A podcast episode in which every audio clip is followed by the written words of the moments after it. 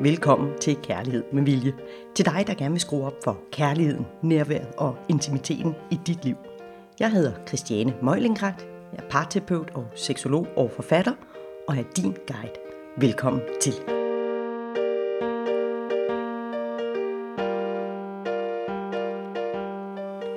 I dag vil jeg tale om et paradoks i kærlighed, i den romantiske kærlighed. Et paradoks, som jeg personligt synes er dybt interessant, og som øh, jeg også ser udspille sig dagligt øh, med de par, jeg taler med i min klinik. Og det hele er sat lidt i gang af en kvinde, der har været så venlig at skrive til mig, ligesom du kan. Øh, hun har skrevet ind til hello bindestreg christiane punktum nu og har skriver her, at hun har fulgt med i min podcast, og især om den, der hedder, at kan vi redde vores parforhold alene? Og hun skriver, at hun har opdaget, at hun selv og kæresten begår alle de klassiske fejl. Og så skriver hun, desværre har vi også den usagte straffeaktion kørende, hvor han kan lukke af i dagevis. Jeg ved det, fordi han i de perioder ikke skriver, svarer eller er kærlig, med de knus og kram, som han plejer. Og selvom jeg slet ikke kan navigere i det, og min frygt tager overhånd, har jeg valgt at være i det. Kærligheden er magisk, når vi igen vender tilbage til normalen i gåseøjne. Dog er det alt for ofte, det sker, og tilliden skal genoprettes. Og så skriver hun, desværre har han ikke et bud på, hvordan. Nej, øh, det er måske heller ikke kun hans ansvar. Hun er så bekymret for, at de er kommet for langt ud. Er han, hvordan ved hun, han ikke er på vej ud af bagdøren? Og øh, hvordan skaber hun så ro i nervesystemet og bliver en rummelig kæreste, spørger hun. En rummelig kæreste, der tør tro på, at hun kan redde vores parforhold. Tak for det spørgsmål. Og det er det her spørgsmål, der giver mig anledning til at tale lidt om det, jeg kalder et paradoks i kærligheden. Og det er denne her usagte straffeaktion. Og i det her tilfælde, der er det, lyder det som om, at det er en, hvor den ene her kan lukke af i dagevis. Sådan en såkaldt straffeaktion kan nok se ud på flere måder. Men det, der er interessant her, det er jo, hvordan vi et øh, nogle gange kan have følt behov for at i gåseøjne straffe vores partner så meget. Og også, hvorfor det er, at vi kommer til at behandle dem, som vi siger, at vi elsker allermest, værre end nogen andre, vi kender. Altså, hvis vi taler om den her med at lukke af for kommunikationen i flere dage, og det er, ikke en, det er absolut ikke en usædvanlig i går så en straffeaktion. Gør vi det med vores venner? Gør vi det med øh, øh, vores børn? Gør vi det med andre, som vi holder rigtig meget af? Gør vi det over for øh, kun bekendte eller kolleger? Altså folk, som er, kan man sige, meget mere perifære. Men altså de her, når vi nogle gange føler trang til at opføre os på en måde over for vores partner, vores elskede, vores kæreste, vores ægtefælle, som øh, vores livsledsager, øh, som på en måde er langt mere uvenlige, end vi ville behandle en vildt fremmed person. Og det er nu, at i det her tilfælde, der er der jo tale om sådan en straffeaktion, hvor der bliver lukket for noget kommunikation. Det behøver det ikke kun være, det kan jo være alt muligt andet, der handler om, hvordan vi taler til den person, hvordan vi forventer, hvad vi forventer af den person. Det kan være, øh, øh, at vi skændes, kritiserer, øh, bebrejder, øh, kalder navne, øh, lægger øh, negative intentioner i skoene på den person. Øh, det kan være alt muligt, som vi i virkeligheden kommer til at gøre, som, øh, og du har hørt mig sige det før, faktisk skaber mere afstand mellem os, end kærlighed mellem os. For der er ikke, du kan ikke gøre begge dele på én gang. Og øh, det er jo lidt ærgerligt, hvis man nu havde tænkt sig, at vi skulle fortsætte med at være sammen resten af livet. Vi skal dykke lidt ned i, hvorfor er det, det sker? Hvad er det, der gør, at vi kommer til at gøre sådan? Hvorfor er det, vi nogle gange kommer til at være så nederdrægtige over for de mennesker, som vi elsker allermest? Og det er faktisk fordi, at vi skal bevæge os lidt ned i det ubevidste sind.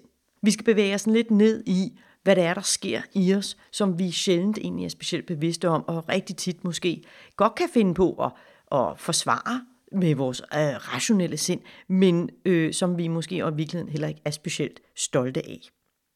Og så skal vi bevæge os ned i det, der hedder vores tre nervesystemer. Det er nemlig sådan, at vi mennesker, vi har tre nervesystemer. Vi har det, der hedder det autonome, også kaldet reptilhjernen. Så har vi det limbiske, som også vi kan kalde pattedyrshjernen. Og så endelig så har vi det, der hedder præfrontal cortex, som populært også bliver kaldt pandelappen. Og disse tre nervesystemer, øh, de, de danner, kan man sige, øh, i høj grad vores hjerne, vores følelser, vores måde at indgå i relationer på, vores måde at håndtere konflikter på. De er med til at styre, hvordan vi dulmer øh, det, der er svært her i livet, hvordan vi optager læring på.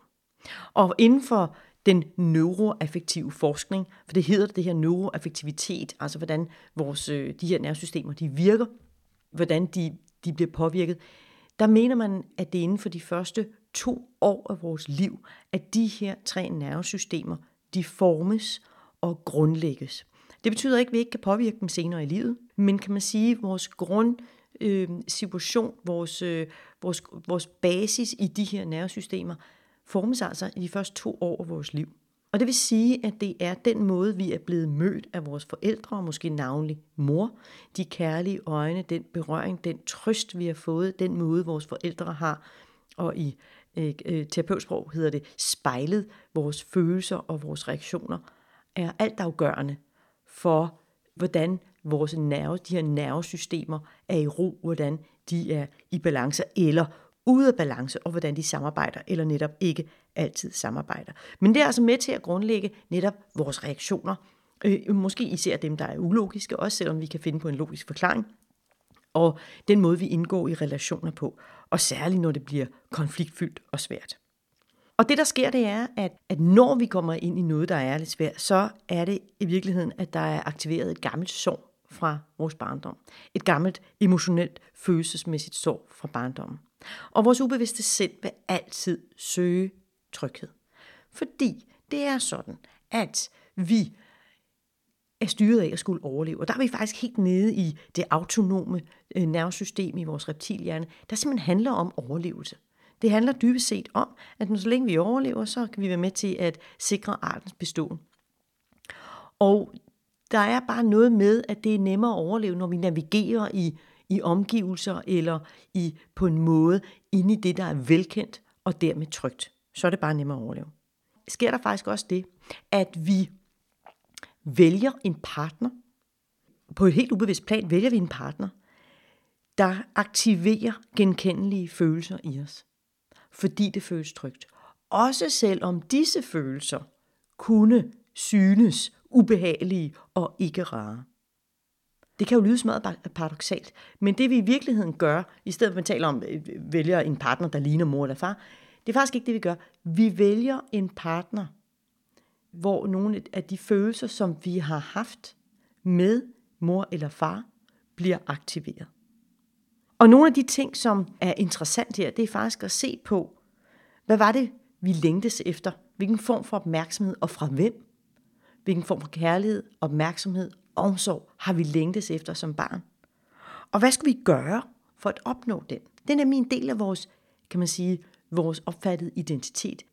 En del af vores, for vores ubevidste sind, opfattede identitet.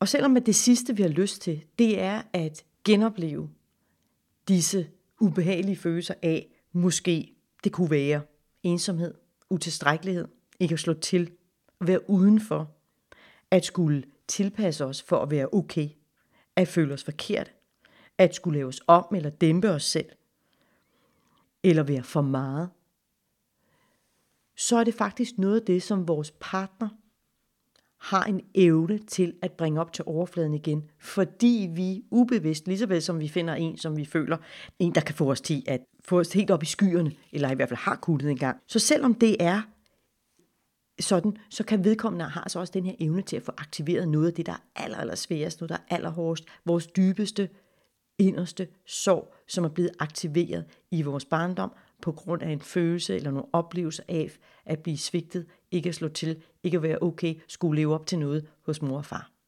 Og ja, selvom vi har haft en lykkelig barndom, kan vi stadig godt bære rundt på de her sorg. Og det, der sker, når vi så disse sorg bliver aktiveret, det er, at vi faktisk helt per automatik tyr til det, man kan kalde selvbeskyttelse, ubevidste selvbeskyttelsesmekanismer. og de er som oftest også tillært i vores barndom. Enten ved, at vi har kopieret, vi har kigget på vores forældre, så de ser, hvordan koper de med det, der er svært, hvordan håndterer de de svære situationer, hvordan øh, reagerer de, de er vores lærermester, de er vores rollemodeller, og de kan som bekendt jo ikke lære os noget, de ikke selv mestrer. Så deres måde at håndtere alt det svære her i livet i vores nære, kærlige relationer, det lærer vi der. Og det kan godt være, at vi ændrer på det senere i livet, når vi er blevet voksne og fundet ud af at, at tage et andet ansvar for vores liv. Men i første instans, så er det faktisk der, vi lærer det. Og det er ofte også kombineret med en, kan man sige, en adfærd, som vi har lært som børn, for at tilpasse os vores øh, forældre. Og som regel er de her overlevelsesmekanismer, den her selvbeskyttelsesmekanismer, det handler meget tit om, enten at vi kommer til at tage et overansvar, eller vi faktisk kommer til at lægge ansvaret fra os. Og tit, der ligner de noget med enten at tie, at trække sig, tilpasse sig altså på en måde sådan så, at være den, der dæmper den dårlige stemning hos andre. Der skal være en, man pleaser, man tager faktisk et overansvar for, hvordan andre har det. Det kan være at kæmpe imod og blive i gåseøjne uvåren, eller sådan vil det i hvert fald se ud i forældres øjne. Det kan være at kritisere, bebrejde, altså lægge, lægge ansvaret fra sig og sige, det er ikke min skyld, og det er din skyld, jeg opfører mig, som jeg gør.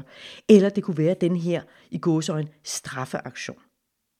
Det, der er meget, meget vigtigt at forstå omkring selvbeskyttelsesmekanismer, og du, som har skrevet ind her, det er, at det her ikke er personligt mod noget menneske.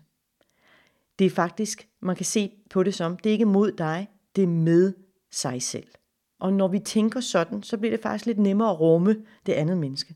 Det er ikke en personlig aktion mod dig. Der er sket noget, der har aktiveret noget i din kæreste, og hans default måde, ubevidste måde at håndtere det på, det er ved at, at, at cutte kommunikationen. Det er ikke specielt befordrende for kærligheden. Det er ikke specielt godt for at, øh, at have et langt og dejligt og lykkeligt parforhold, at det her sker igen og igen og igen. Det vender jeg lige tilbage til. Men desto mindre, så er det det, han formår pt. Og hvis det skal laves om, så er det hans arbejde. Det er ham selv, der skal gøre noget ved det. Der er ikke, altså, du kan forholde dig anderledes til Øh, hans måde at reagere på, hans måde at beskytte sig selv på, men du kan ikke fikse det for ham. Og fælles kan man sige for alle disse måder, og, og der er sikkert flere end dem, jeg lige har nævnt, for at beskytte sig selv, det er, at faktisk ingen af dem øh, fjerner såret, ingen heler såret, og meget sjældent heller ikke den nuværende konflikt. Det kan godt være, at man stiltiende i gåsøjne lægger låg på, eller man siger, nej, det, lad os nu bare glemme det og komme videre. Men i sidste ende, så vil det typisk være endnu sådan en hændelse eller en oplevelse, der virkeligheden giver mere afstand mellem jer. Følelsesmæssigt, altså emotionelt. Og man kan sige, at i overført betydning, så vil det jo bare være endnu et søm i parforholdets begravelseskiste. Er det her noget, som du kan genkende? Så er det i hvert fald nu, det er smart at tage imod den der invitation til at få set på, hvordan din adfærd, dine tanker og dine fortolkninger og de her gamle følelsesmæssige sår. Fordi når vi vælger at gå ind og lade denne her forsvarsmekanisme styre os, så lader vi os styre sig noget ubevidst. Og det kan så vidt være fint nok. Der er jo noget, der er sådan nærmest helt instinktivt. En reaktion. Men det er altid interessant at se på, bringer den os derhen, hvor vi gerne vil være. Og hvis dit ønske er et dejligt og varmt og kærligt og intimt parforhold, så er det altid interessant at se på. Det er jo ikke, det er jo ikke noget problem, når det går godt. Det er interessant at se på, når det bliver svært. Hvad er det, der trigger mig? Hvad er det, der aktiverer? Hvad handler det her om i virkeligheden? Hvis vi dykker ned i lagene, hvad handler det i virkeligheden om?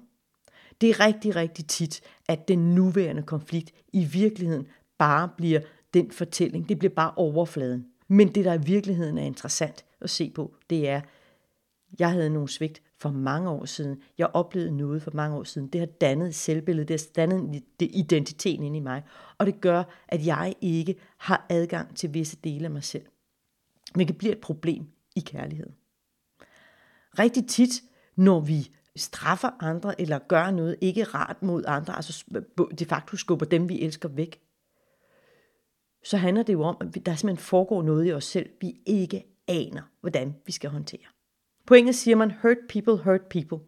Og det betyder dybest set, at mennesker, der er blevet såret, mennesker, der er blevet svigtet, børn, der ikke har fået den følelsesmæssige emotionelle omsorg, som de skulle have, og ja, det kan også godt foregå i pæne og nydelige og rige og velfungerende hjem, de kommer også til at såre andre mennesker.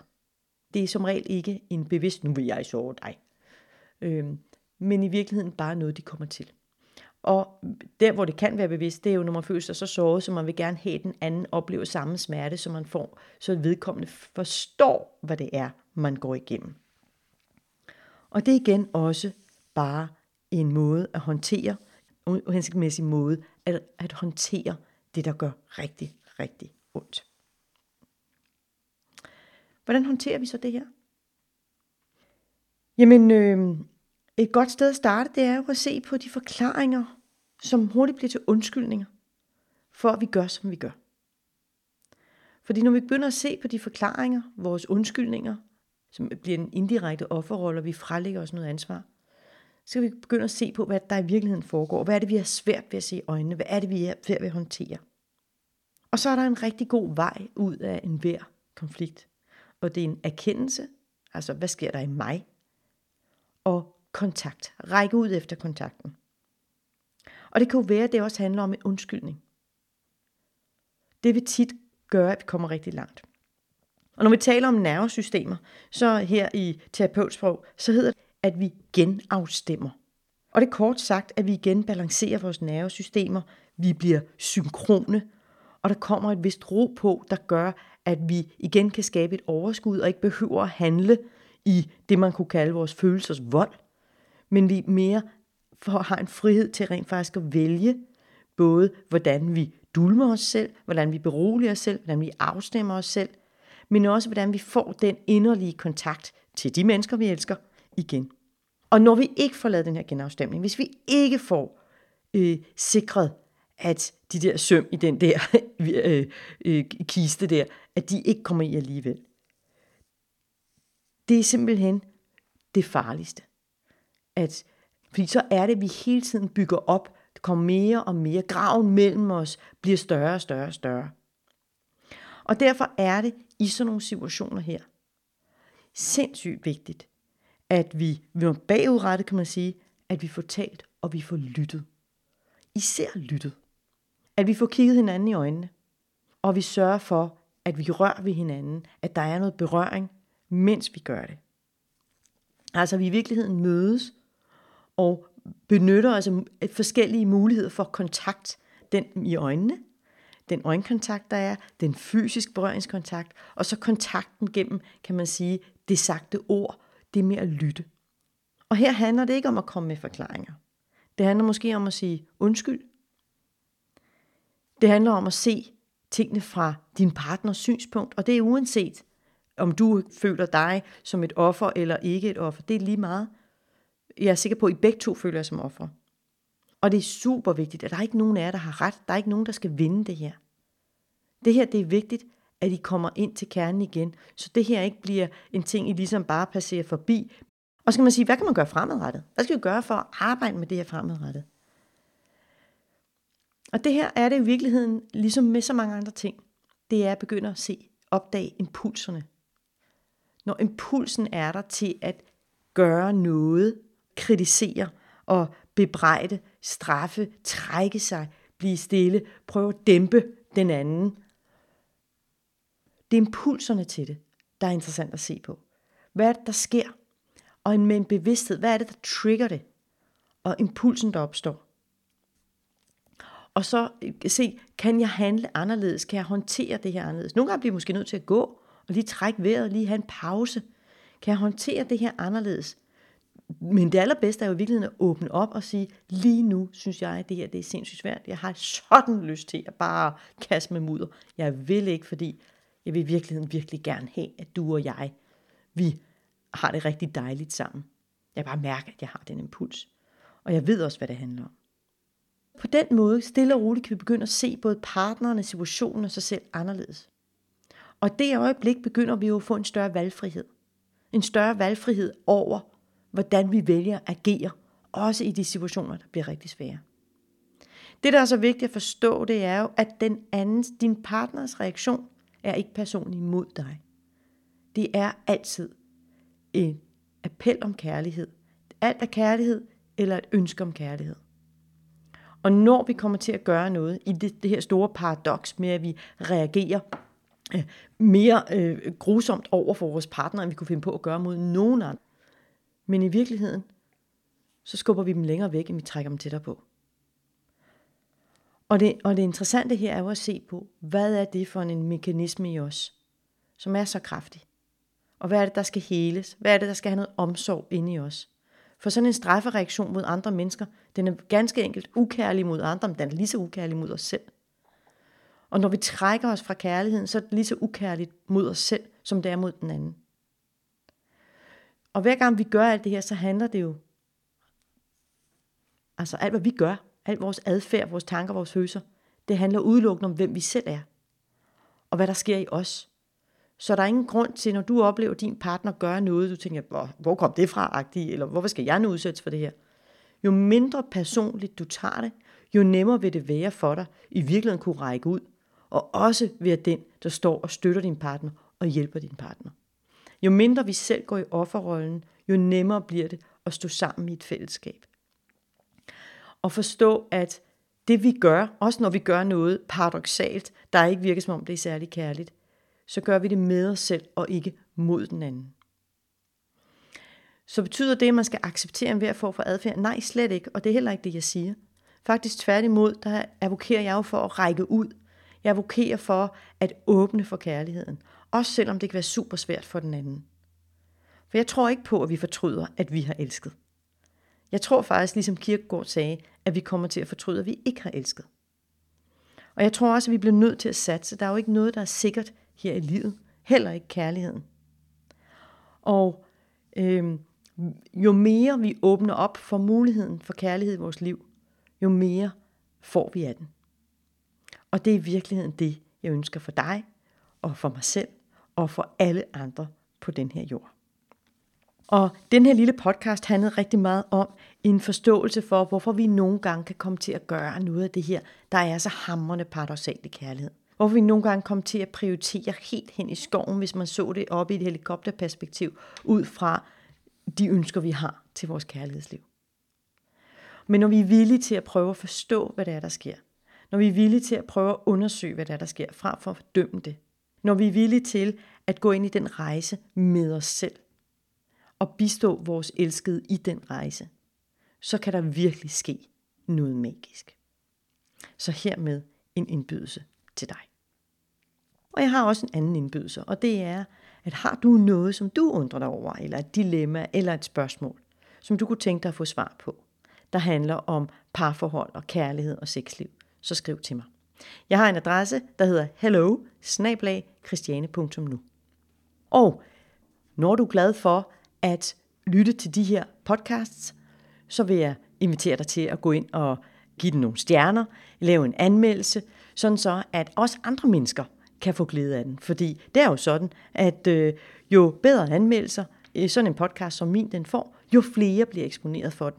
Så hvis du føler, at du får rigtig meget ud af det her, så vær med til at dele ud af det, så andre også gør. Og endelig så vil jeg invitere dig indenfor på min hjemmeside, christiane punktum nu, hvor der ligger mm, i omegnen af ca. to hundrede artikler omkring parforhold og kærlighed og sexliv. Og rigtig mange af dem handler nemlig om lige præcis noget af det, som vi har talt om her i dag. Det her ubevidste, hvad er det, der nogle gange kører med os, når vi troede lige, det var os, der kørte med livet, men vi alligevel ikke helt fik det ud af parforholdet, eller vi var ikke lige der, hvor vi gerne ville være. Jeg hedder Christiane Møglingræt, jeg er parterapeut og seksolog, og det her, det er podcasten Kærlighed med Vilje. Jeg håber, du har nydt det. Tak fordi du lyttede med.